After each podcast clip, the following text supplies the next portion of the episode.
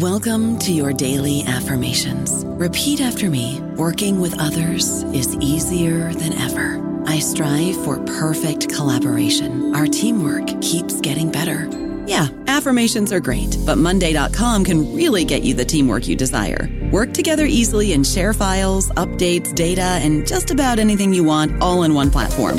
Affirm yes to start. Or tap the banner to go to Monday dot com. Lucky Land Slots, you can get lucky just about anywhere. Dearly beloved, we are gathered here today to... Has anyone seen the bride and groom? Sorry, sorry, we're here. We were getting lucky in the limo and we lost track of time. No, Lucky Land Casino, with cash prizes that add up quicker than a guest registry. In that case, I pronounce you lucky.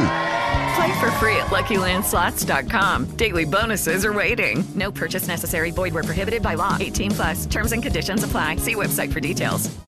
Hello, everybody. This is Marshall Poe. I'm the editor of the New Books Network, and I'd like to tell you that we have a new and improved website. It has two new features that we think you'll love. One of them is a vastly improved search engine, so that when you type in keywords, you'll get a bunch of episodes really quick. The other is the ability to create a listener account. And in that listener account, you can save episodes for later listening. So you can create a kind of listening list. We think these features are neat, and we think you'll enjoy them. Please visit the site today.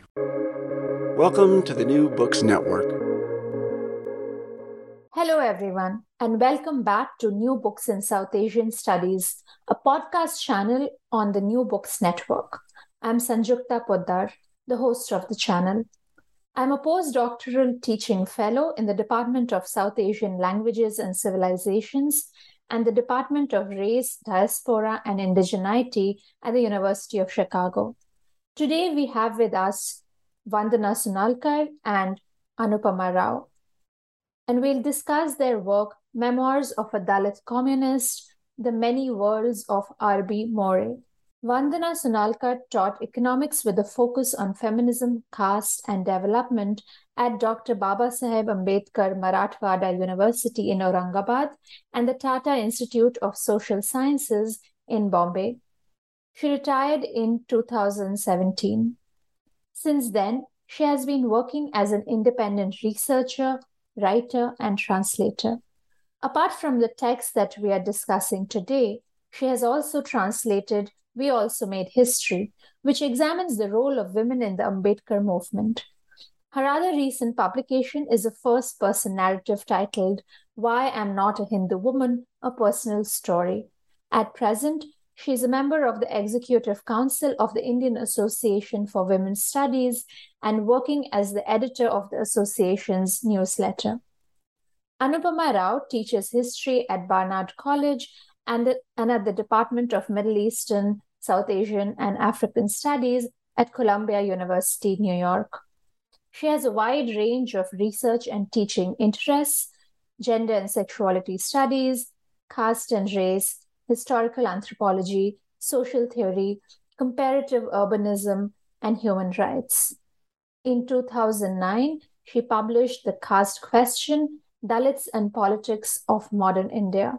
Currently, she's working on a book about the political thought of Indian social reformer and political leader P R Ambedkar, titled Ambedkar in America, as well as a project on Dalit Bombay, which explores the relationship between caste, political culture, and everyday life in colonial and post-colonial Bombay. She's the editor of Memoirs of a Dalit Communist, the book that we are discussing today. Anupama and Vandana, welcome to the podcast. Thank you, Sanjukta. Great to be here. Thank you. Okay. So, uh, you know, I'll, I'll start our conversation.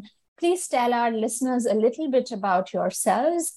And since this is an intensely collaborative work, I'm curious to learn about how you met each other and how you were drawn to R B. More's writings. Okay.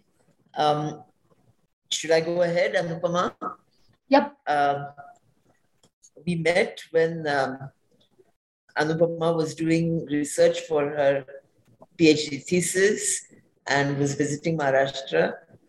Uh, I, we were living, I was living in Aurangabad at the time, and uh, we were really introduced by an old friend, a friend who has recently passed away, Lee Schlesinger, uh, who thought that it would be a good idea for Anupama to come and meet me and my husband Tulsi, and as some of her uh, field work would be in the Marathwada region, of which Aurangabad is the main city. And that just started a friendship. Um, it was some years later that we came to this R B. More, but uh, Anupama will say something more about this. Mm-hmm. Yeah. Um, no, I think, you know, there are there are many passings and introductions and openings that frame how one came to this text. Uh, Vandana has mentioned Lee Schlesinger, who um, studied many years ago at the University of Chicago, um, and and uh, did a PhD in anthropology, but also Vandana's uh, partner, Tulsi Parab, who uh, was a kind of extraordinary resource uh, with a very wide range of interests and ways of seeing that were, I think, both unique and um, very significant.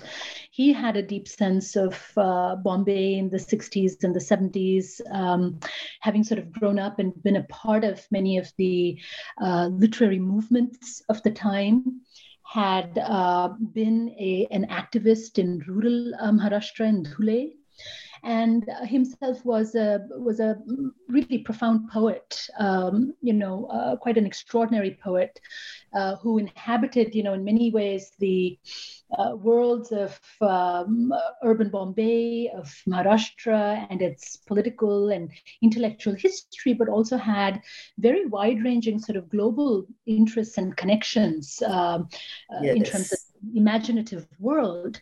So that was the the opening, as it were, for how we became acquainted, and we've done um, other things together uh, and have maintained a, a long-standing connection and collaboration.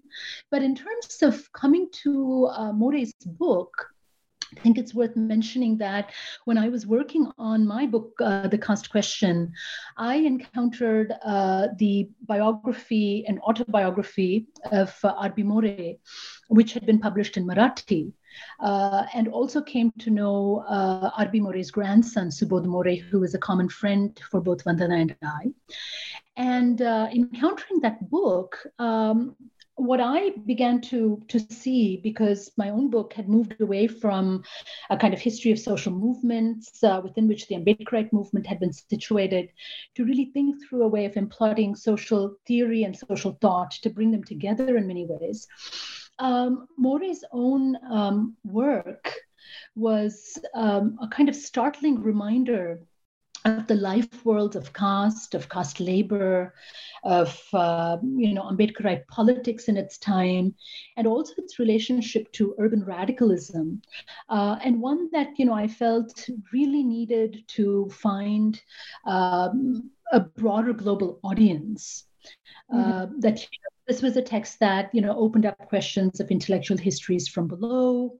It asked about the, you know, very complex histories of anti-caste thought, but it also suggested the world around and exceeding Ambedkar. So it allowed us to both sort of think about Ambedkar's significance mm-hmm. for caste and anti-caste thinking, but it also suggested that there was a much more complex heterodox world around him that we knew very little about. So this is the kind of entry into the uh, text and its translation, which uh, took us some time um, to really work through. Right, right. That's really fascinating. And Um, you know, I'm going to kind of dive into some of those terms that you mentioned, especially life worlds. But, uh, you know, I, I want to go slowly for our listeners. Um, so one of the questions, I'm curious, how long uh, did this collaboration go on between, uh, you know, this process yes. of translating? And I mean, the formal process, I'm sure, as you said, informally, you've been in conversation for very long. So, you know, um... This collab, I mean, I think the collaboration between Anupama and me started uh, around her work, and we uh, both Tulsi and I uh, engaged with the kind of research she was doing, hmm. and uh,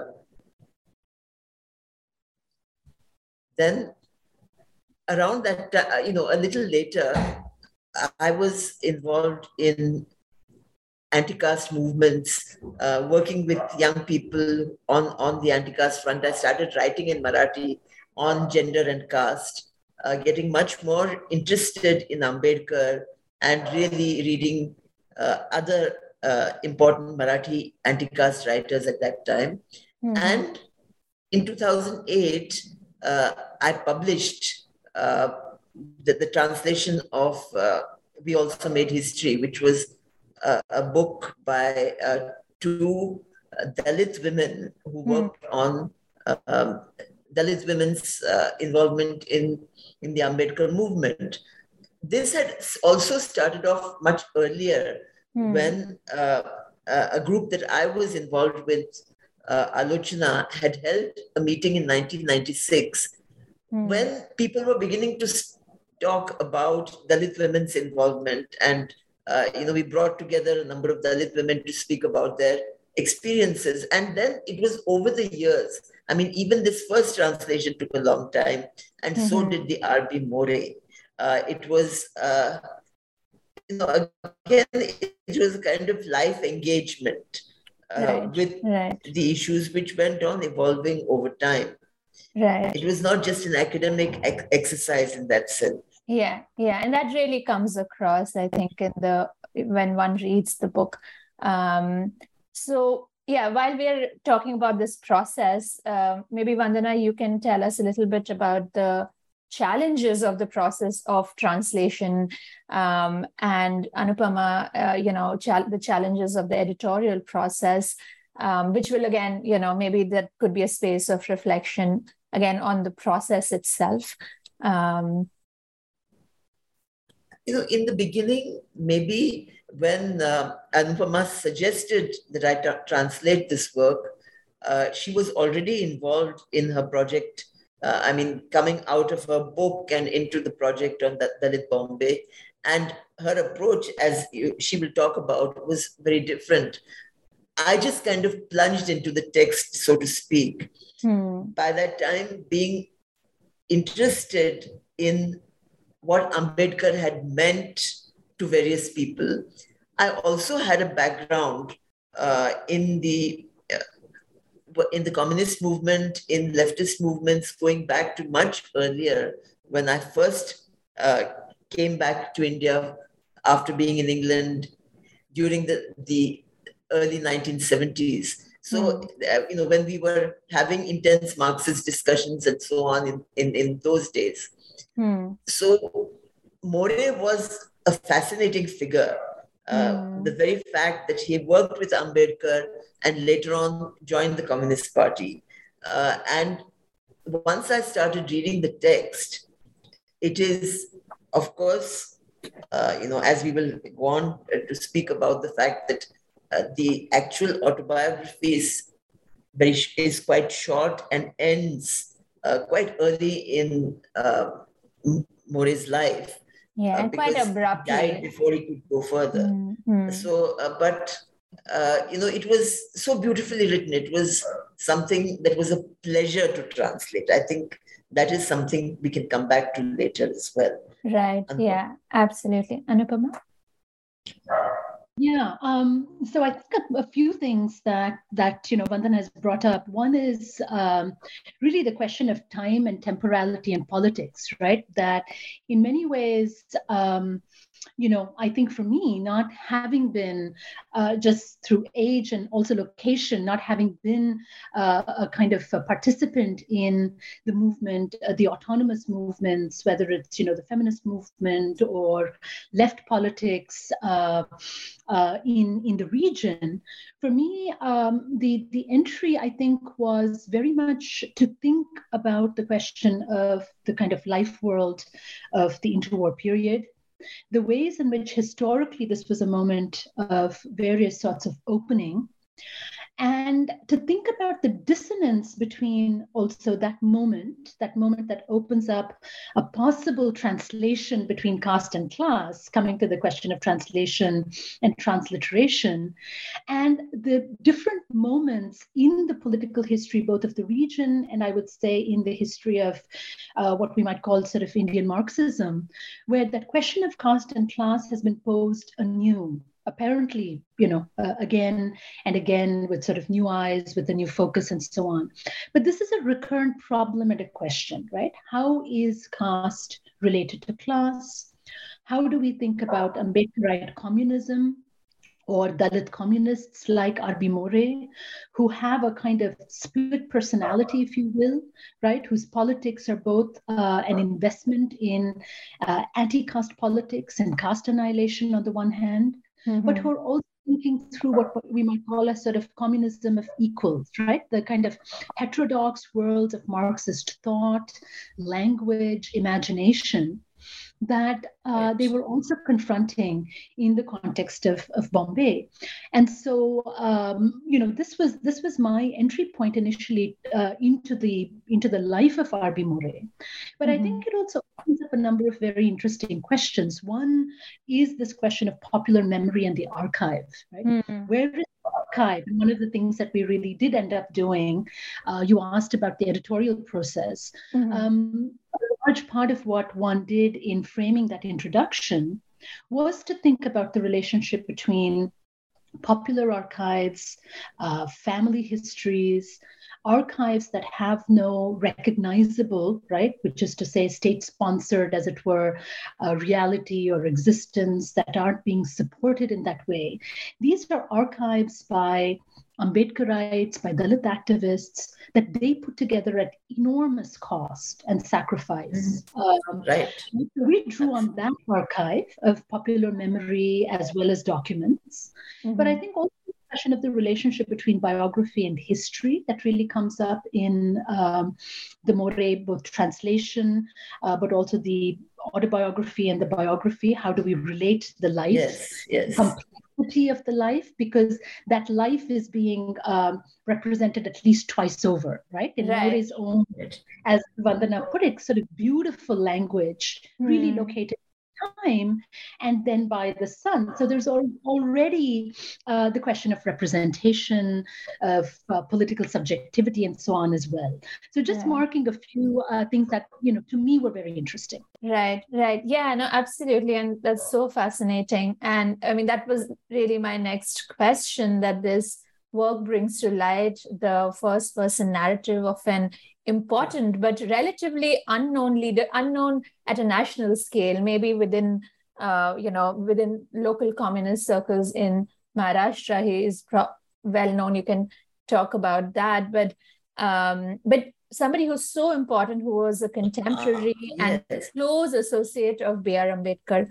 So the question I wanted to ask, uh, leading from, you know, the discussion we've had so far is, uh, what's the significance of this uh, work in adding to the genealogy of Dalit writing and first person narratives of leaders who've been lost to history, right? And this is what you were both indicating uh, about, you know, these pers- uh, these archives that are available nowhere else except within the movement and Ambedkarite uh, Uh, you know, uh, lead or uh, workers and organizers and leaders who've preserved these archives at a great cost. So if you could reflect a little more about that, uh, you know, process that you've witnessed of this archive making, if as it were. Uh, I'd also like to just say a word before Anupama goes into her whole work of, you know, um, resuscitating this archive. Uh, which comes out in the book, of course. Uh, but, you know, when you talked about these relatively unknown people, even the earlier book I translated uh, mm. did not find a very wide readership in Marathi, even though it was a significant work. And there were a lot of, uh, although the two women who worked on it also put in huge effort mm. and uh, faced a lot of difficulties in, in reaching the sources and so on. Um, as far as R B. More was concerned, again, uh, the Marathi book did not have a very wide readership. Uh, mm-hmm. You know, now when I even go back, even after the English translation has, has come out, and some people have come to know More through this translation rather than having read the Marathi itself. Uh, it is it is a whole uh, history of, of uh, how Dalit voices have never been uh, very much in the forefront. It's something of an evolving history of of recent times that uh, you know Dalit writings are again uh, being paid attention to, and uh, th- this was a part of our experience, I think, uh, because we you know I started with the translation. I just worked through the the, the work itself. Um, as I said, uh, the autobiography is so beautifully written. Uh, I went through it without even. Uh, I came back to thinking about how it had been written much later. But uh, when one reads the second half, uh, which is the son trying to write about his father's life, um, then you come across this, uh, you know, the various ways of looking at Marxism and, and the thought of and work of Ambedkar. And it was something I was living with as well, because I was working with a group which calls themselves Uh, Marxvad, Fule, Ambedkarvad, you know, mm. uh, trying, and the way that they were uh, conceiving these various uh, modes of thinking or various uh, paradigms, you can say, was very different from the way I was coming at it. And already, you know, even Anupama then, as a historian, um, coming uh, to Ambedkar as a, a, an academic based in the U S, but then, you know, the, the encounter between us, and also, of course, the inputs from my husband, Tulsi, who had had, a diff- again, a very different encounter with the history of Ambedkar and Marx uh, in Maharashtra because of his own involvement uh, with a group called the Dalit Panthers in the early nineteen seventies. Mm-hmm. You know, so... Uh, there were so many cross currents, really, uh, and so many angles at which we were, you can say Tulsi, who was very much involved in the project as I was writing it, uh, Anupama and myself, uh, but many others. Mm-hmm. Yeah, yeah, you do get a sense of this being a really collaborative work. Um, so maybe we can, Anupama, you want to reflect on this process of you know, building a genealogy uh, and, you know, this question of archives that you brought up? Sure. Um, you know, I think um, I'll I'll pick up on something that, you know, Vandana was mentioning, that there are many different interpretations. There are many different ways of, you know, reading both the movement and then, you know, it's it's many, many afterlives, right? But I think, you know, one of the things that one was circling around, or maybe what unites all of these um, many different reading practices, let me call it, or practices of interpretation shaped by our own context, our own intellectual formations, but also a, a kind of imaginative identification, right, with a certain possible politics, a world that could have been, because that is, I think, the world that the Ambedkarites were building, right, reconstructing the world, seeing it anew, um, and what in many ways, you know, Marxism and Marxist thinking also was, was attempting. What kind of united the, the, the work, it seems to me, is the question of what did Ambedkar mean? Right. So thinking about Ambedkar both as a real presence and a very powerful one, but to my mind also Ambedkar as an event in thought. Right. Mm. So my interest uh, really was to push this question of the organic intellectual, thinking about intellectual histories from below, and uh, to make an argument, right? Uh, maybe not as explicitly as I might in, in, in other writing and work, but to argue that a kind of movement history leaves unanswered the question of thought. Mm. How did systemic thought develop? Who are the progenitors of anti-caste thinking? Right? What are the kind of prehistories that are, in a sense, preceding the world that More comes into? And I tried to do a bit of that, I think, in the introduction as well, to think about the long histories of Fule, uh, the, the, the really broad world of anti-caste radicalism that had preceded Ambedkar and then certainly More himself, but also the kind of life world, the complex material conditions of Bombay and its environs. You spoke about uh, the Konkan Sanjukta when you introduced the project. So what were the kinds of connections, you know, the migrations, the real movement that also enabled certain kinds of um, thought crossings, right? The creation of distinctive thought space that was emerging this period. So I think that's um, something that, you know, maybe unites the many different modes of reading, the kind of interpretive um, acts that all of us engaged in and so on. Right. Yeah. Um, right. Yeah. yeah. Other, Go ahead. Um, no, and the other, I think, would, would be the, the ways in which kind of family history and the writing of a kind of family history was also entailed in this project. I mentioned, you know, uh, there is More, there is Satyendra More, both make a presence in, in the book, right? Because it's Satyendra mm. More who reflects and provides a complete accounting of mm. his father's life. The father actually stops writing about his life, R B. More, in mm. nineteen twenty-four on the very cusp of the Mahad Satyagraha, the yeah. first major revolutionary civil rights struggle mm-hmm. that brings sort of to the fore as a as a distinctive movement leader. And then there was, you know, Subodh, the grandson, who had put together the Marathi uh, autobiography and the biography.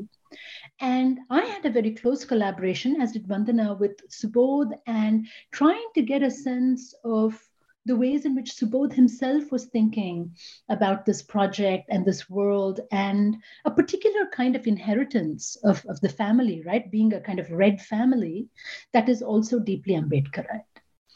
And uh, that was a very light touch. Subodh was extremely open about the interpretations that we were offering, just as, you know, Vandana indicated that her own kind of really deep investment in the text, this is a beautiful translation. Hmm. And it's a translation that really hews to the original and the, uh, the the kind of the linguistic air, as, as Benjamin puts it, of what is being communicated in, in the Marathi text. And so her entry point was through the worlds that the words opened up. Mm-hmm. For me, it was, I think, the broader intellectual historical context in which R B. More suddenly emerged as a as an unknown and underexplored figure that allowed us to really forefront this debate about caste and class in that period, if that right. makes sense. Yeah, yeah. And that's so beautifully put, right? That the worlds that the words opened up. And I think Uh, the subtitle of the book is quite apt, right? The, the many worlds of R B. More, uh, because I think it really captures the um, complexity of uh, and and you know the the richness and plenitude of R B. More's life and its various facets. Um, so, uh, and I think you've anticipated some of the questions I had in mind, but uh, just to maybe orient the readers a little bit, I want to mention that the text is organized in three broad sections. The critical introduction that's written by you, which we've been kind of hovering around and we'll discuss more. And of course, the incomplete autobiography of R B. More, which, as you said, stops, uh, you know, he he stops writing uh, uh, in, or, or uh, you know, the, the writing stops just before the Mahad Satyagraha uh, of nineteen twenty-four, and then the biography by his son Satyendra More. So, um, you know, just to go back to this literary aspect of this book, the fact that it straddles these genres, the autobiography, biography, and then both the father and son come across as very self-reflexive authors with a deep sense of history and their own place within it. And in the introduction and in the translator's note, both of you reflect a little on the divergences and similarities in styles, narrative te- techniques, et cetera. So I think uh, our, our, our listeners would benefit from hearing a little bit of that reflection about the differences, but also the dialogue that happens, right, between the father and son, if I'm right to say that. There's clearly a very uh, self-reflexive and intense dialogue. So a little bit about uh, those similarities, differences, Uh, so unfortunately, uh, Vandana had to leave. So we'll continue the conversation with Anupama Rao. Um, and so Anupama, we were discussing about, you know, these, the, the biography, the autobiography, um, the, the texture of writing uh, of More and Satyendra More, and also the dialogue that happens between the father and son. I think that's really interesting, right? The process of writing sets up, well, a, a one-way dialogue perhaps, because, you know, it's Satyendra More reflecting on his father's life. Uh, anyway, so I, I'm curious to hear your sense of the textures of difference between these two authors. I don't know about you, but I'm very busy and I don't have a lot of time to cook. That's why I subscribe to Factor. Eating better is easy with Factor's delicious, ready-to-eat meals. Every fresh, never frozen meal is chef-crafted, dietitian approved, and ready to go in just two minutes. You'll have over thirty-five different options to choose from every week, including Calorie Smart, Protein Plus, and Keto. These are two-minute meals. Factor meals are ready to eat and heat, so there's no prepping, cooking, or cleanup needed. They're flexible for your schedule. Get as much or as little as you need by choosing your meals every week. Factor is the perfect solution if you're looking for fast, premium options with no cooking required. Sign up and save. We've done the math, and this is important. Factor is less expensive than takeout, and every meal is dietitian approved to be nutritious and delicious. Head to factor meals dot com slash N B N fifty and use code N B N fifty to get fifty percent off. That's code N B N fifty at factor meals dot com slash N B N fifty to get fifty percent off. Sure, sure. And and I, you know, I think um, Vandana would uh, be able to kind of speak to the, again, the granularity of that, of that engagement um, with the words and worlds. But I think what, what emerges is, um, you know, keep in mind, you know, uh, More is born in nineteen oh three. He dies in nineteen seventy-two. He's encouraged to start writing his autobiography just before he passes away. Uh, hence, you know, stopping at nineteen twenty-four and, and, and that kind of, you know, abrupt stop with the autobiography, just as you're beginning to have uh, the preparations that are being made on the ground for the twenty-seven Mahad Satyagraha. Now, the son picks up, in a sense, the father's life, and as I suggest, wants to give that life a certain place within a longer tradition of communist life writing and biography, right? Mm-hmm. And so I think the son's uh, interests are rather different from that of the father, right? Now, the father is in the press of the movement. And what we see, and this is, I think, why Vandana talks about the kind of beauty of R B. More's text, he is at some level um, not using the traditional categories of uh, politics when he talks about his life. I, I refer to him as um, uh, as an urban dandy, uh, you know, someone mm-hmm, who is mm-hmm. between the kind of, you know, subaltern life worlds of, you know, the docklands, you know, uh, neighborhoods, kind of subaltern neighborhoods, working class neighborhoods, but is also coming into contact with, you know, the central command, as it were, of the Communist Party at the time, and engaging with them, uh, in many ways translating Marxist thought through these friend circles that are happening in working class Bombay, in those areas, in the chawls of working class Bombay and so on. And And so More's language reflects, I think, a kind of immediacy.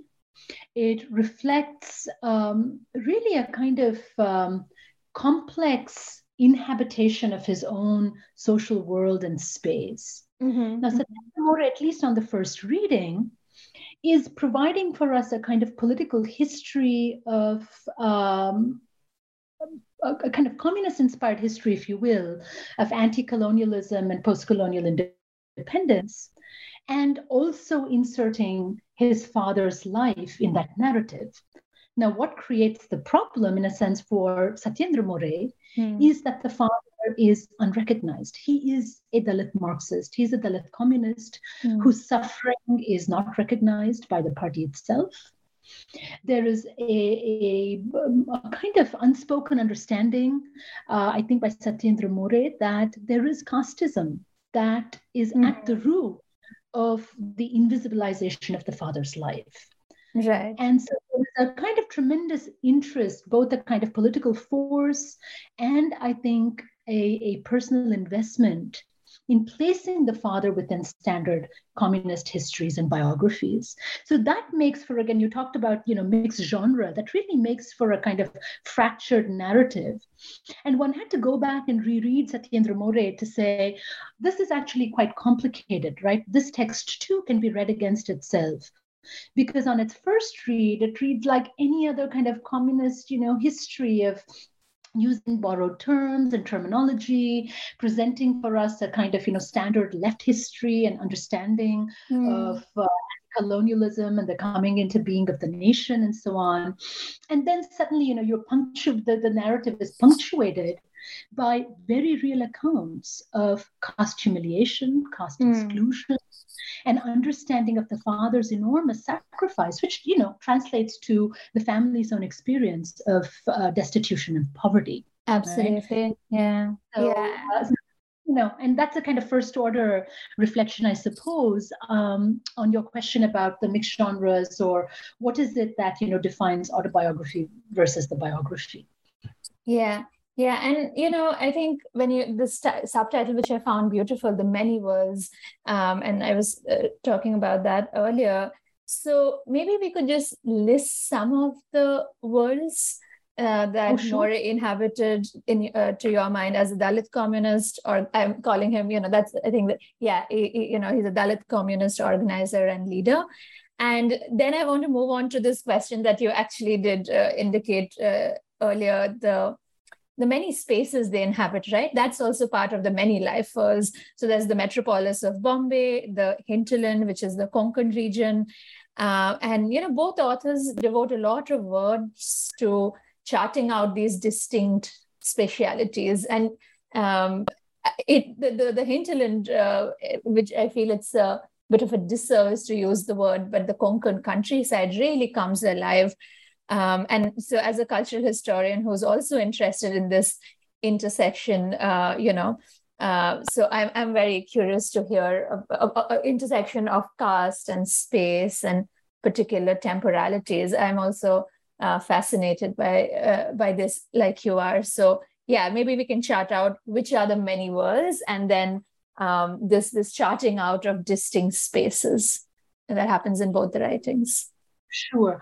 And we should probably, you know, um, combine the two, because one of the things that um, I do in the introduction, I think, is to think through the kind of embeddedness, the materiality of uh, the world that, that More comes into, right? So uh, one is, you know, you talk about the hinterland and the countryside.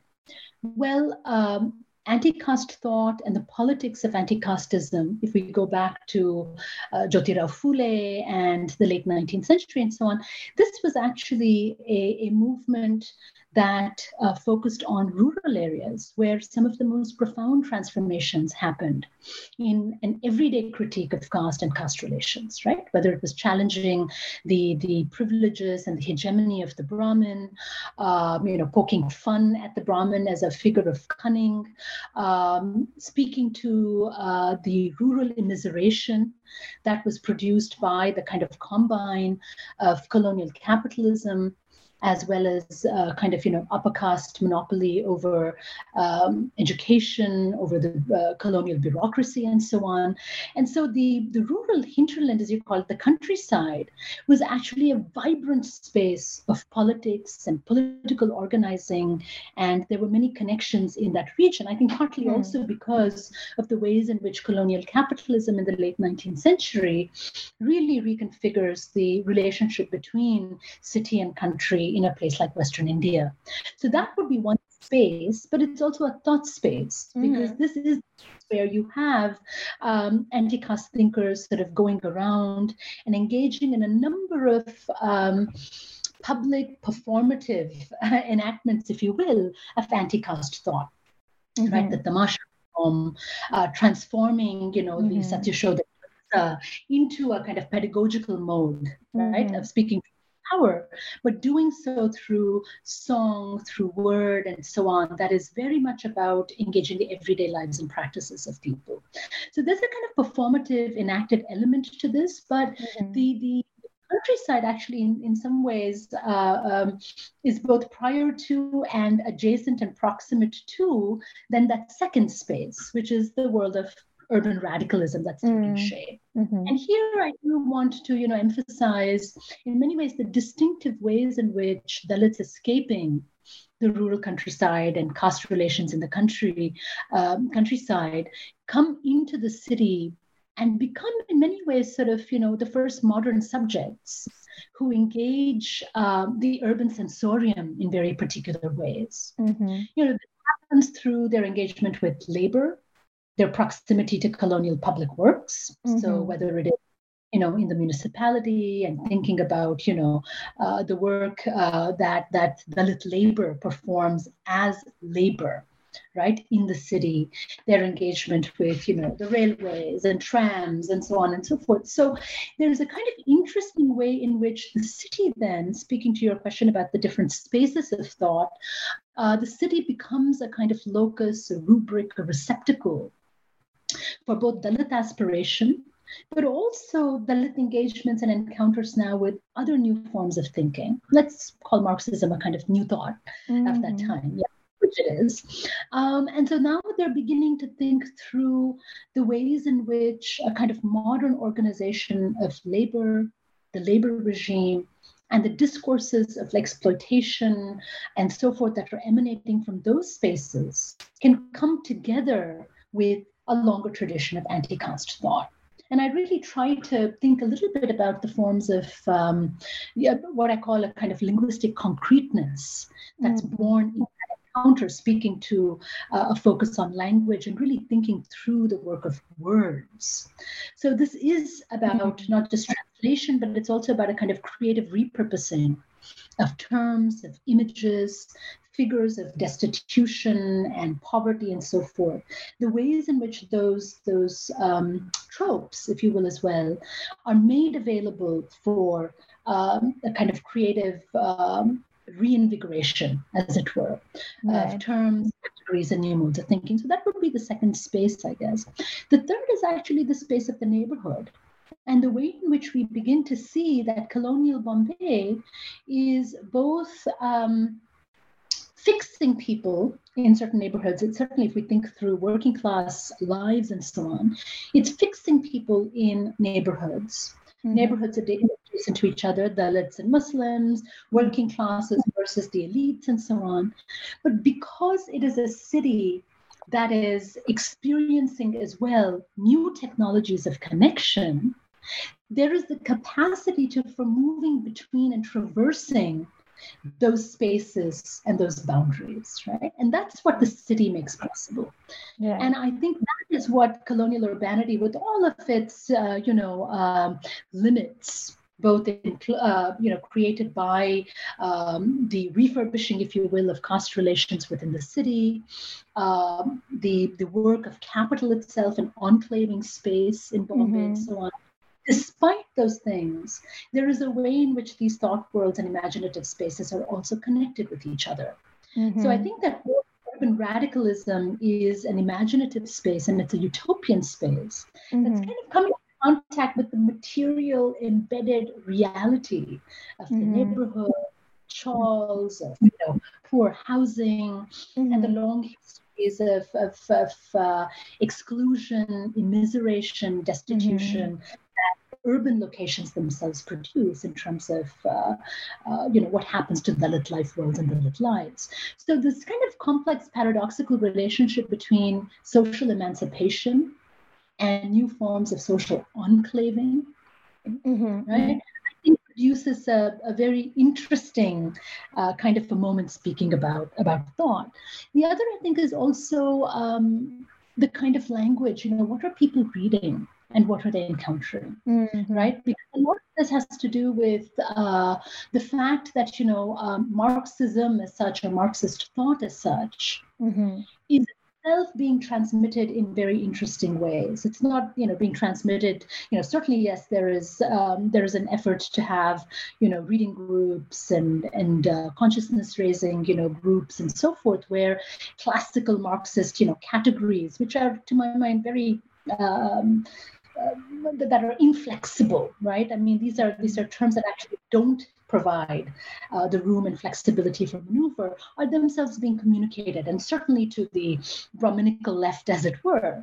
But then there is a whole other world, a kind of fugitive world, if you will, of connections through language, through literary worlds, as well as through what we might think of as kind of, you know, theoretical political mm. work.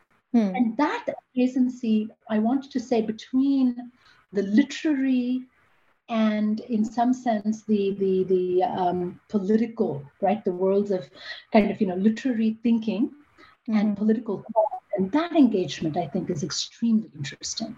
Right. Yeah, absolutely. And I think uh, these particular specialities, I mean, even the kind of uh, subspecialities, like, you know, within the countryside, there's there's like particular spaces like Dasgao or, you know, um, the port, which enables Uh, a certain kind of mobility, the fact that uh, the British Army recruits from that region for particular reasons. So there's like those distinct subspecialities within the countryside, as it were. And then even within uh, Bombay, as you mentioned, there's the neighborhoods, there's the mills, there's ports. So, and I think all of them together, we see uh, in their writings how they come together in a manner of speaking to intersect with the material histories, intersect with these personal histories, um, to enable the development of individual and, and as well as collective Dalit political consciousness, right? Because one of the questions I think that this book answers is, why did this kind of um, Dalit consciousness develop very early on here and not elsewhere? Right, that's yes. the answer, really. To uh, that's the answer to the question, you know. To to uh, and the answer is it's it's this distinct spatial and material history intersecting, uh, also uh, the intersection of early education amongst the Mahars that's possible. So uh, I, you know, I don't want to uh, give too many spoilers because it's a riveting book. Um, so I, I think now I want to talk, go back perhaps again to this relationship between the father and the son, and uh, we'll come back to caste networks in a bit. Uh, you, uh, I think Satyendra More uses the phrase, at least in Vandana's translation, that uh, the phrase is thoughtful rebellion to describe how, uh, you know, to describe R B. More's decision to join the Communist Party. Uh, and, you know, of course, when one reads the book, there is some sense of rationalization, but it's a rationalization that Satyendra More attributes to R B. More, right? And so, you know, you've been uh, thinking about this and talking to us about this already, but uh, it'll be interesting to hear that given the differences between the Ambedkarites and communists that exist to this day, um, what was this Marxist, communist, uh, Dalit utopia that More was imagining, uh, at, and what was his vision for Dalit Marxist political action, because I think that really, um, it, it, it's really utopic. That's the word that you've used, and I, I quite agree. So um, interested to hear about that. Absolutely. I mean, this is kind of getting to the crux, uh, the, the crux of uh, um, both the kind of problem, in a sense, and um, and the ways in which we kind of resolve this, right, and explain it. And um, I think it's, you know, if if we go by More's own account and the way it's presented to us, um, certainly the the argument is that, you know, More himself comes to an understanding of a broader politics of the poor, kind of poverty poor, if you will, as a kind of, you know, multitude, as a uh, as a kind of um, emergent collectivity and so on, that he begins to kind of engage with and identify with and empathize with, that that is actually coming from his involvement with the Ambedkar movement, but also his own experiences, right? You know, as a student, he is, you know, wandering around Dasgao. He is, uh, as a very young person, he establishes a hotel where, you know, uh, all the castes can, you know, can find water, can have access to water and food near the bus stop, because this is indeed, as you mentioned, a place where um, military pensioners and Dalits who've been a part of the British Army, there's a there's a conclave of them, right? And they play a very big role in uh, producing um, new um, foci for educating Dalit youth, so kind of mass intellectuality. But they also bring with them um, a certain kind of elite status, having been members of the army. So, so More sort of, you know, narrates his own life, right? Creating this, this space of, of kind of cross-caste inclusion. Uh, he talks about his own experiences with education, and, you know, the education itself is interrupted by politics. So this is very interesting to think about the intellectual within and without the institution of the school. So where is mass intellectuality to be found? You know, where is politics and political awakening happening? And More talks about this through his own experiences of schooling, um, and then explains his decision in nineteen thirty to become a card-carrying member of the Communist Party as an engagement actually with Ambedkar. He says he meets Ambedkar and conveys to him the idea that, you know, he could be, in a sense, more efficacious as someone who is translating many of the, uh, many the, the vision, if you will, of the Ambedkar movement, and carrying it to a much broader, or, you know, enacting those politics on a larger scale. And uh, it remains, you know, uh, underexplained, certainly, and um, under-theorized, certainly, to ask, what is it that produces that moment of decision?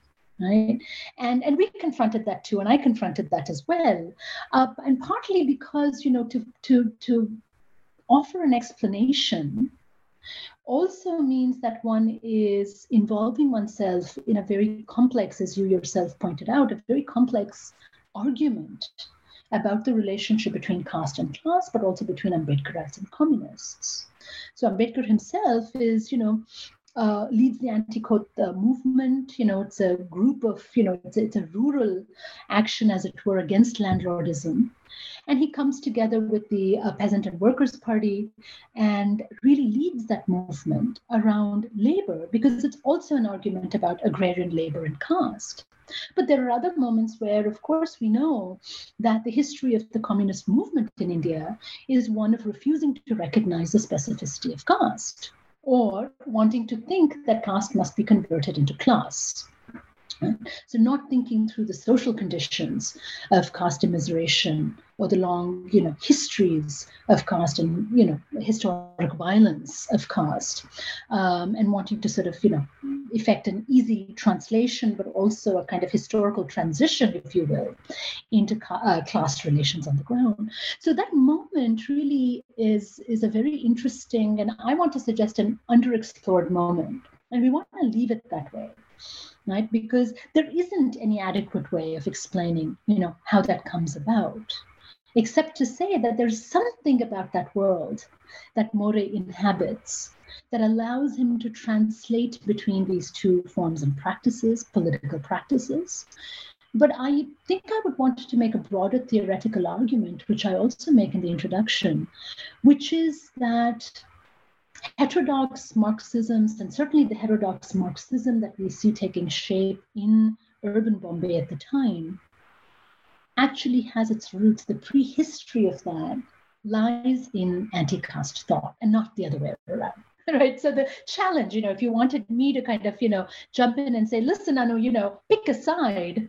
Well, the side that I'm on is to say that anti-caste thought produces the modes of imagining, thinking, caste destitution, manual, the relationship between intellectual and manual labor, and so forth, in ways that both precede and form the kind of repertoire for heterodox Marxisms. And this would be, you know, I think akin to the way that um, people have looked at, um, let's say, um, African-American political thought, thinking about someone like, you know, Du Bois, and Du Bois's own movement into Marxism, which is also happening in sort of the interwar period uh, and leading up into World War Two, um, but that there's something about the relationship between the embeddedness, the social embeddedness of embodied exclusion, exploitation, humiliation, right?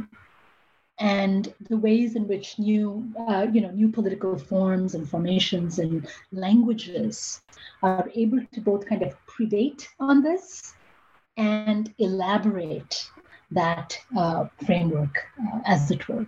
Right. Yeah. I can't hear you, uh, Sanjukta, at all. Yeah, yeah. No, I'm I'm here. I, I just muted myself, so uh, you know, so that there's no background noise on my side. Uh, but yeah, this is fascinating, and again, it.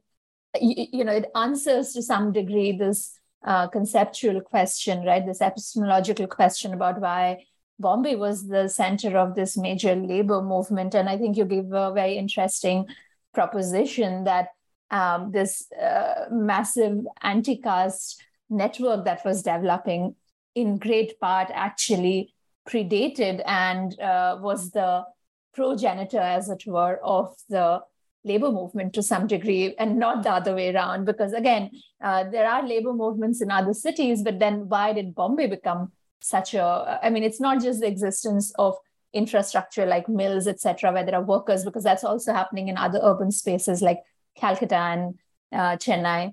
So uh, that's that's really fascinating. And I think I want to ask something about this, um, you know, this solidarity network between various caste groups that we see in the book, right? So one, of course, is between various so-called untouchable castes like the Mahars and the Sambars, uh, and then between touchable caste, uh, untouchable castes and touchable backward castes, who are also mentioned, uh, which in current parlance would be like, uh, you know, the emergence of a Dalit Bahujan solidarity network.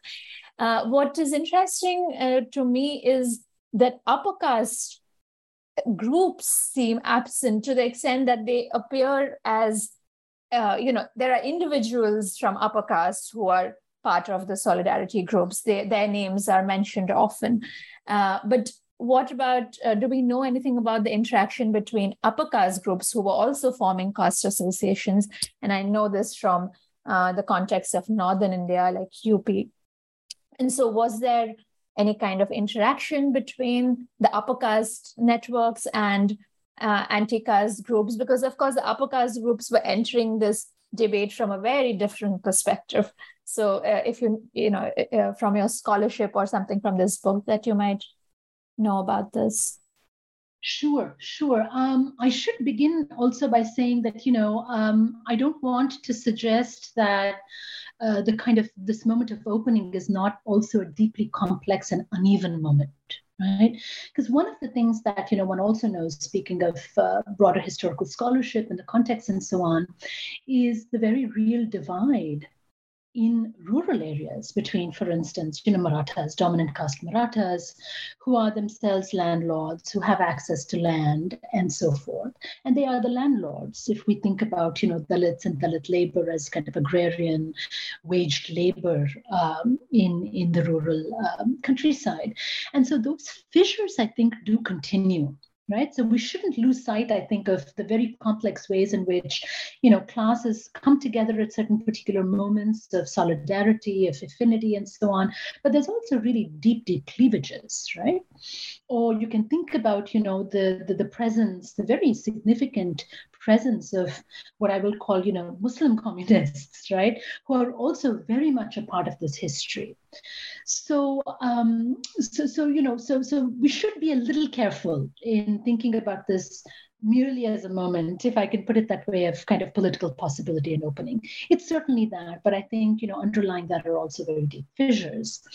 And um, and then, you know, to your point about sort of, you know, the upper castes and, and a kind of Brahminical leadership, yes, we certainly hear about S V Deshpande. There is Dange himself, who um, is, is very critical in uh, coming out of, we might say, you know, early socialism into embracing um, Communist Party politics and so on. Those histories themselves are quite complicated, right? So we do hear about those figures. Now, what again might be distinctive in the Maharashtra context, it seems to me, this is not a full answer to your question, is the um, power of upper caste or Brahminical social reform, right? So the, the reformist world, you know, of an Agarkar, right? Uh, and and various other upper caste, you know, uh, Brahmin social reformers, right? And their relationship in thinking and rethinking the caste question, right? At least at the level of their own everyday practice and lives, really engaging in some practice of transformation, a kind of critical thinking about, you know, their upper caste position, location. Or you could think about someone like Osambi, who's also writing at this time, who's beginning to think about the role of caste in history and caste in a certain kind of writing or rewriting of universal history. So I think you do see in Maharashtra, back to your question, you know, why does this happen here?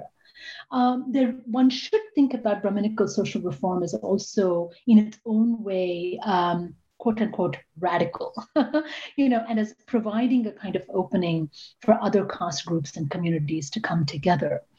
Again, here, I think this is uneven.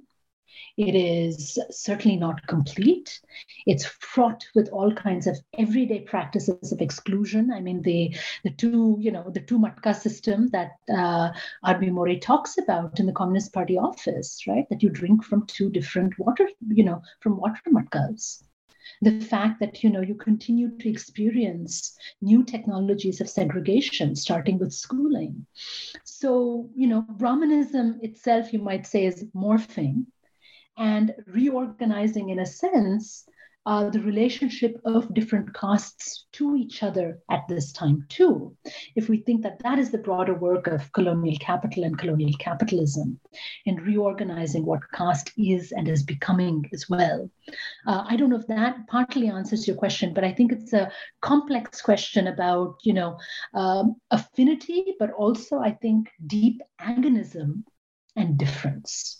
Yeah, absolutely. And here, yeah, and here I think the, the Peasant Workers' Party and, you know, what's happening in rural areas, mm-hmm. and the communist focus on industrial labor, mm-hmm. that I think should be distinguished, because there is a kind of agra- the framing of the agrarian question and the kind of class question as a question of, you know, industrial labor and urbanity, again going back to um, standard or typical or hegemonic Communist Party thinking, that is also reframing the ways in which Bahujan castes and communities, O B Cs, B Cs, et cetera, and Marathas themselves, mm. who are very much participating in rural activism and organization, are relating in some sense to uh, a kind of uh, unspoken Brahmanism of the Communist Party. You can think about Gangadhar Adhikari, you can think about S V Deshpande, you can think about Dange, you can mm. think about later on and the split within the Communist Party itself.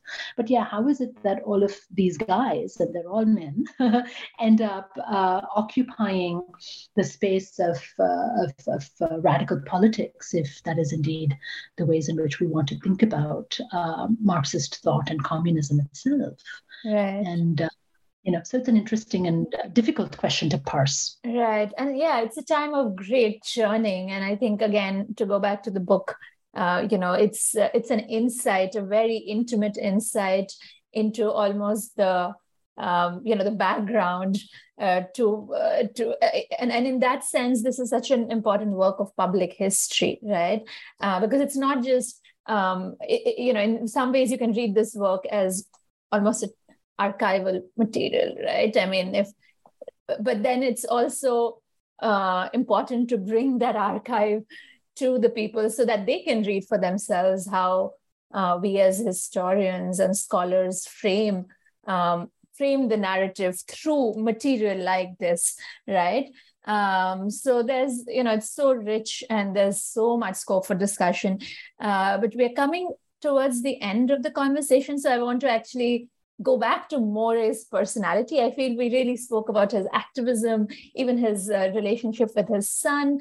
Uh, but uh, I, and you you call him, of course, uh, an urban dandy, but also urban flaneur, right? He's an urban flaneur. That's what a dandy figure is, really. But the interesting thing is that he's a subaltern dandy, right? And usually the dandy figure, as we know, is associated with a certain class position. Uh, anyway, so this, you know, he, when he's wandering about the streets of Bombay in the ports, that's that's that's a ve- that that's where I got the sense of what, you know, this world of plenitude. It's not all about struggle, activism, but there's also natak, there's also wandering, there's friendship, um, And to the extent that even draws the accusation that he's a Mawali, right? Like he uses the word that people said that I've become a Mawali. Uh, and of course, our association today with the Mawali is through the uh, Bombay film industry, perhaps, and you know what we know uh, of contemporary Bombay. So uh, there were so many connections with when he uses the word Mawali that uh, Vandana chooses to leave as it is in the uh, in the in the book. So um, yeah, you know, I'm I'm just interested to, to hear about this plenitude and this joy that comes through in his writing, um, and says something about his personality, because we're not just reconstructing him as a um, you know as a uh, organic intellectual, which he definitely is, but also as this full-fledged human being who is. Um, you know, uh, in very complex circumstances, uh, finding joy and happiness. If if I'm not uh, over reading, mm-hmm. yeah, no, I think I think that's right. I mean, you know, and I think it's precisely that that relationship between um, urban destitution and a kind of remaking of selfhood, really through the ethical project. Right, of of kind of rehumanizing oneself. And I think what you see in More is precisely that the, the fullness of that life, the complications of that life that are transcending everything, um, or that are trans, translating, I should say, across a number of different registers, right? One is the very real um, impact of being um, orphaned, you know, father dying, mother actually, you know, being really the, you know, having a single mother who is is laboring to, to take care of her children. Uh, the complex kind of family circumstances, including of exploitation within the joint family that he's experiencing and having to live with and accommodate in some ways, right? And the way that he does that, I think, is to be both within and without that world. And education and that broader world of exposure to mass intellectuality, so-called democratic education, if you will, opens up a space for him that makes it bearable to live with the conditions of real life.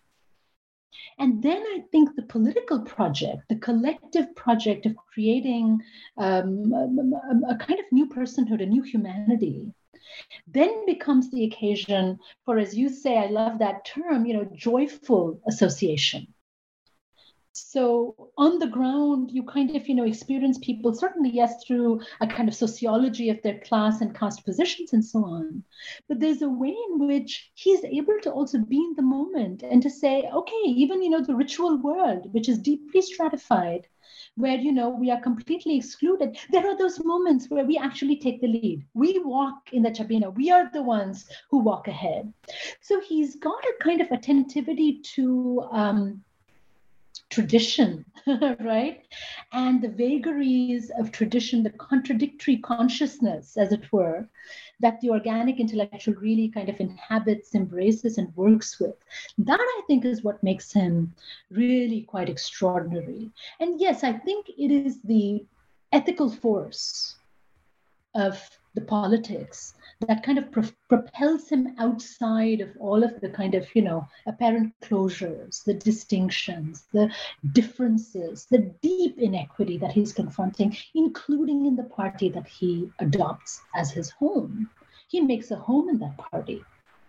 Much of the time from the nineteen thirties onwards, he's off-site, as it were, because he's underground, right? As a member of the Communist Party, he's underground. It's his wife, it's the child, it's Satyendra More who are sort of saying, this is what destitution feels like when the father is missing from the scene. And those, you know, sacrifices and so forth are explained in some sense through the power of that political utopianism. Right. Yeah. You know, and one doesn't want to, you know, one doesn't want to kind of, you know, uh, either fetishize that or, or uh, you know, Uh, see that merely as uh, a, a kind of, you know, utopianism that worked without thinking about the real closures, the the kind of, you know, the sociological rifts, if you will, that underlie it. But I think it is that, and that's what the language opens up, which is why, you know, Vandana again spoke about the fact that it's a kind of beautiful language. What makes it beautiful? It is, it is simple. It is everyday. It's filled with the terms of actual living human beings on the ground. Right, right. And it brings that world to life mm-hmm. to say, listen, every moment is a decision. You know, do I go sleep on a park bench today because I have nowhere to go? Do I jump into a, you know, a restaurant with my friends and eat and try to run away? And, you know, you remember what happens. They say, well, if you don't have money, we're going to take your clothes. He's literally stripped. Right, right. Right? There's another moment of decision. Do I study or do I become a mavli? Do I become something of a, of a kind of a, a goond figure, if you will, right? Who's hanging out with guys who are smoking bhang and engaging in, in a whole series of kind of, you know, underworld tactics of survival. Yeah. And he knows both of those worlds. He knows the worlds of, you know, the Brahmin, you know, Brahminical, you know, intellectual life worlds. And he knows that underworld, right? And he's moving between those two just as much as he's moving between, you know, Ambedkarite aspiration and politics. Absolutely. And uh, the early history of the Communist Party right. is a place that, you know, held some uh, some uh, openings right. in place for what uh, what uh, for the new kind of politics that he's envisioning. So he's also moving in his journalism between those spaces, right? Mm-hmm, mm-hmm. Janata, Avhan, Yugantar, Mashal, you know, these are all also, speaking of words, they're, they're potent, powerful words like, mm-hmm. you know, Inkilab Zindabad, I mean, which is an extraordinary global rallying cry mm-hmm. from the time, right? And a word that now is invested with new meaning under new political and changed circumstance. Mm-hmm. But that word lives on, you know, available for rethinking, remaking, uh, new imagination. Mm-hmm. And I'd like to, you know, think of, of More as that kind of a figure, to your uh, point as well, of, you know, a whole set of what we might call pr- promiscuous practices of reading mm. that perhaps that text opens up. You know, one wants to be faithful to that world and uh, and the work and the words to the extent that, you know, one recognizes the enormous intellectual labor mm-hmm. that has gone into preserving the history and the account of this individual that we come to know, um, you know, in, in very infrequent and underexplored ways, even in the Marathi literary world, as Vandana was saying. But on the other hand, I think we also want to give ourselves some um, some permission, mm-hmm. right, to ask what was that world and what could it have been, right? And the, it's very cinematic, right? I mean, I'm thinking of the word cinema uh, because it's so it, it there's it's a, it's a world of contrast that he inhabits. The fact that he can jump between and and he call, he he thinks of himself as a bridge, at least according to Satyendra More, between the um, Ambedkarite movement and the communist movement, but he's a bridge in so many other ways, right? The the high intellectual world of journalism, thinking, organizing, and uh, and, and also the ground level organizing that he does. Um, so yeah, really, I, I, the word I have is a world of plenitude. There's so much, and the cinematic moments come from these dramatic decisions that he has to take, um, that you were that you were discussing, and you know that that moment when he when he's in a restaurant and they try to escape without paying because they don't have much money, and that's when they're like, no, you need to leave behind your clothes uh, because you know he doesn't have money. So uh, I think it would be rendered into I, I can see uh, to my imagination that would make a beautiful film. Um, but yeah, is there a paragraph, if you have the book with you, that, you know, that you would like to read out, uh, um, that stayed with you? Um,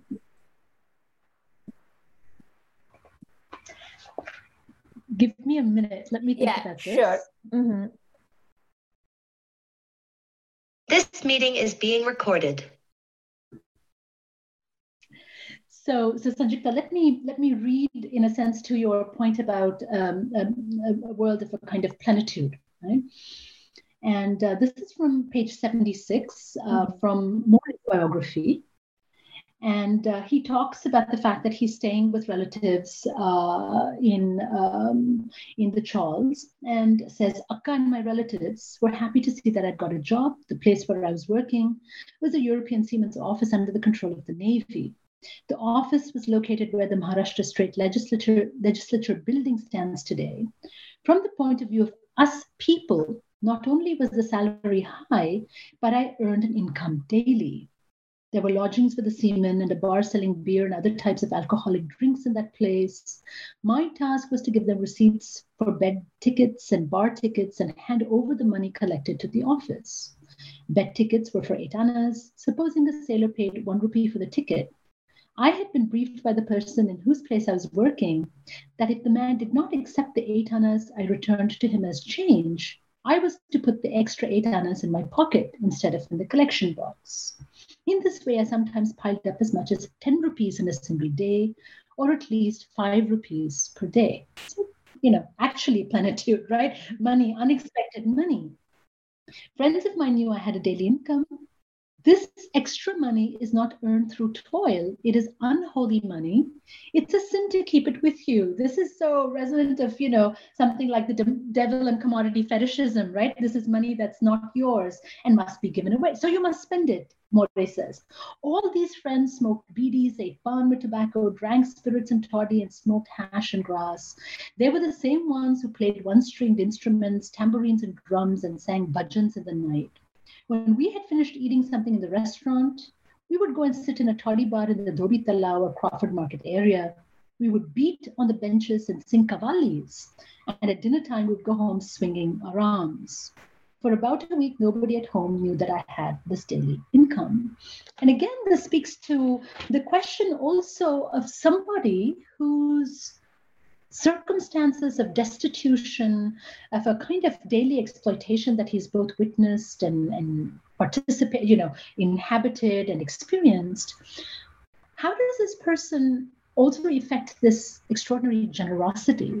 And I think this question of plenitude, right? On the one hand, somebody whose uh, life world and life experiences uh, don't permit this kind of, you know, uh, um, conspicuous uh, expenditure.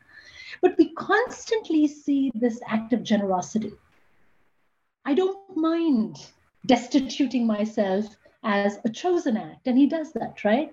Leaves his family behind and says, you guys figure out what's going on. I'm going underground. Right? The family is out on the street. They're rendered homeless. So there's this constant way in which for, for More as well, apparently, what he has and what he doesn't have doesn't matter so much as the contexts within which they become occasions for a certain kind of thought. Right? The practice of, of a certain sort of generosity, of pleasure, of being with people who are part of his world and giving them access to precisely excess when their entire life is about exploitation and not having enough. So this is, you know, to my mind, and there are many places like this, mm-hmm, but it's mm-hmm. that act of a kind of um, ethical generosity. The kind of opening oneself to the world, come what may, daring bars, we call it, right? uh, it's that kind of an act of political daring and a kind of ethical vulnerability that I think is very interesting in, in the More text, uh, in R B. More's text at various points in that. Yeah, yeah. And, and, and I think uh, you and maybe Vandana mentioned that his son writes in a more almost programmatic manner, right? And it's more like, Uh, commentary, whereas uh, in R B. More's voice, there's these kind of moments are there's so many of these, and that makes it such a rich and, as Vandana said, well, beautiful. More, text. More doesn't know who he's going to become, right? Yeah, I mean, I think right, of course. Speaking of temporality, yeah, is right. The son knows the father, right, and has a sense of where the father belongs in right in, in writing a life. Right now, More is thrown into that life. And therefore, the relationship between sort of, you know, labor and pleasure, the relationship between sort of space and thought, you know, there's a there's a way in which there's a kind of intermingling of uh, of divisions of the mind, if you will, you know, divisions of kind of social thought and theory and concept formation that, you know, we inherit.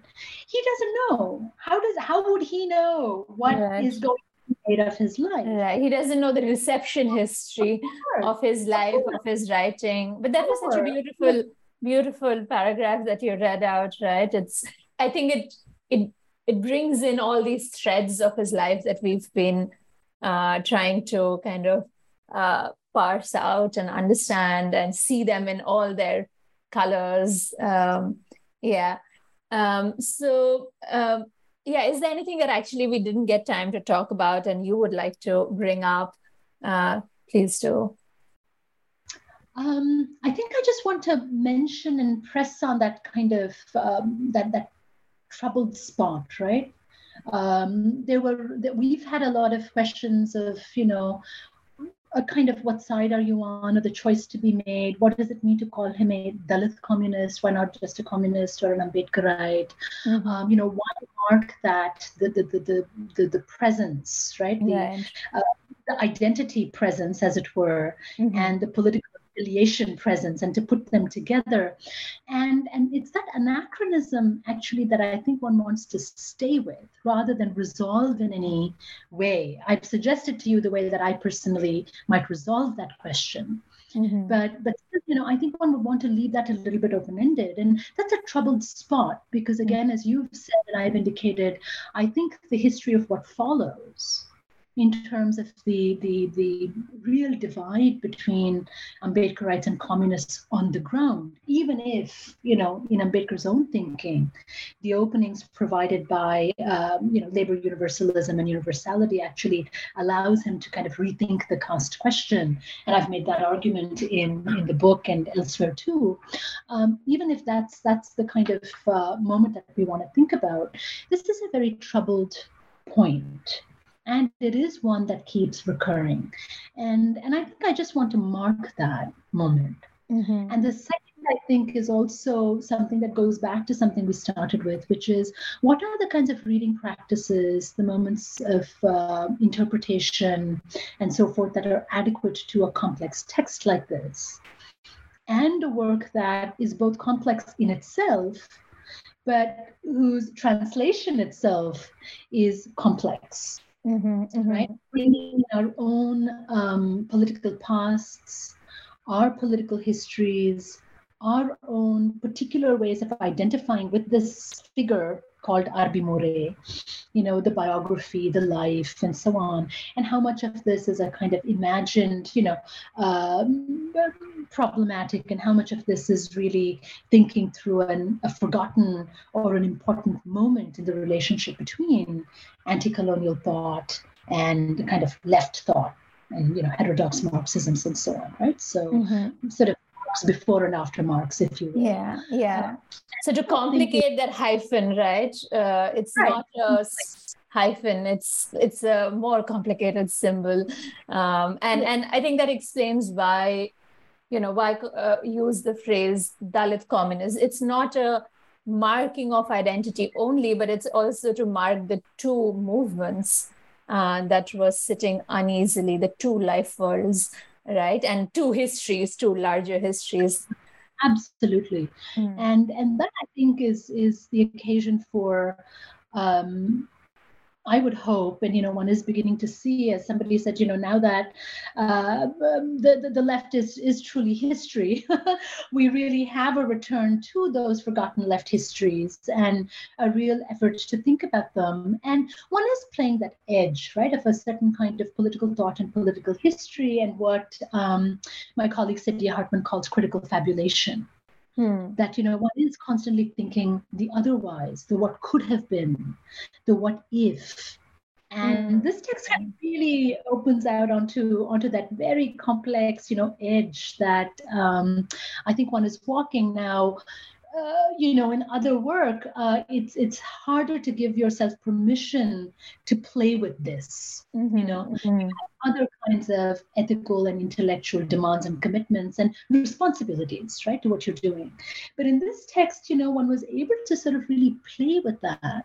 Yeah, because, because his a, own narrative makes it possible. Absolutely, you know, and it's a literary question of reading.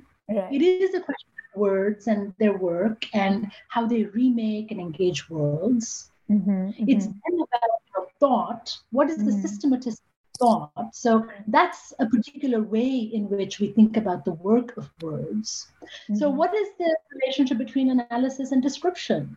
Mm-hmm. What is the relationship the literary and the political?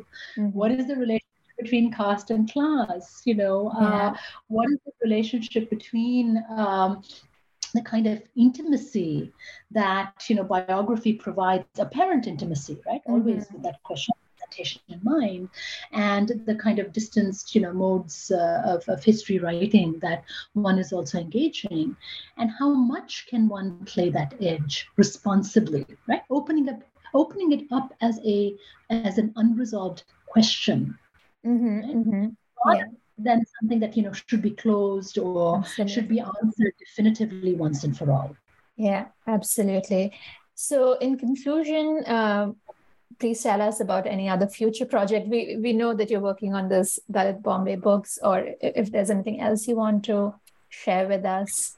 Sure. Uh, I think Dalit Bombay is is um, slightly backgrounded or has reappeared in some sense um, with uh, the work that I've been doing and have been sort of singularly committed to since um, twenty eighteen, certainly with the Ambedkar Initiative. Mm-hmm. And effort to really, again, think about Ambedkar as an event and thought, but also as somebody who has his early intellectual history here at Columbia, where I teach. And so that um, sort of initiative has really been trying to think about the many worlds of Ambedkar, if you will, just to borrow that term, and how to locate him both in his time and in ours. And so that's the kind of project where I'm beginning to really think about sort of the global histories of democratic thought, the relationship between India and the U S, you know, certainly triangulated and working through empire and the British Empire. But really, for me, the, the U S and the United States is a very important kind of, you know, third term in the way that we're thinking about our uh, kind of, you know, our, our imperial life worlds. Uh, within which Ambedkar is kind of moving. And so I think uh, uh, many of the questions that are raised maybe in this book or that are of uh, enduring concern for me um, are happening through a project of close reading and also of kind of near and far reading of this figure and uh, really, again, playing with the question of, you know, in his time and in ours, mm-hmm. and thinking about this juncture as a productive one um, for for engaging sort of that figure. And so, you know, some of the questions of sort of Dalit Bombay have to do with sort of Dalit Bombay in Harlem as much as in Bombay, right? So it's it's mm. kind of, you know, expanded the scale and the scope of um, the concerns, I think. Okay, that's that's wonderful. And yeah, I think we'll That that merits another different conversation, right? So, Anupama, thank you so much for joining uh, me here today, and thanks to Vandana in absentia. Uh, I hope many readers read this important, rich, and thought-provoking work. Um, so, thank you for listening to this episode of New Books in South Asian Studies, a podcast channel on New Books Network. Thanks so much, Sanjukta, and thanks, Vandana.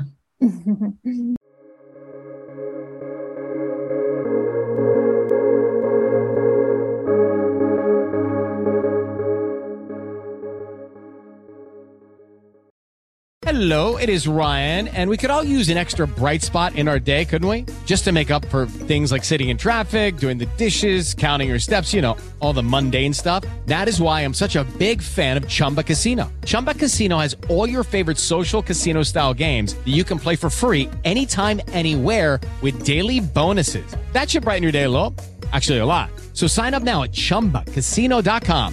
That's chumba casino dot com. No purchase necessary. V G W Group. Void where prohibited by law. See terms and conditions. eighteen plus.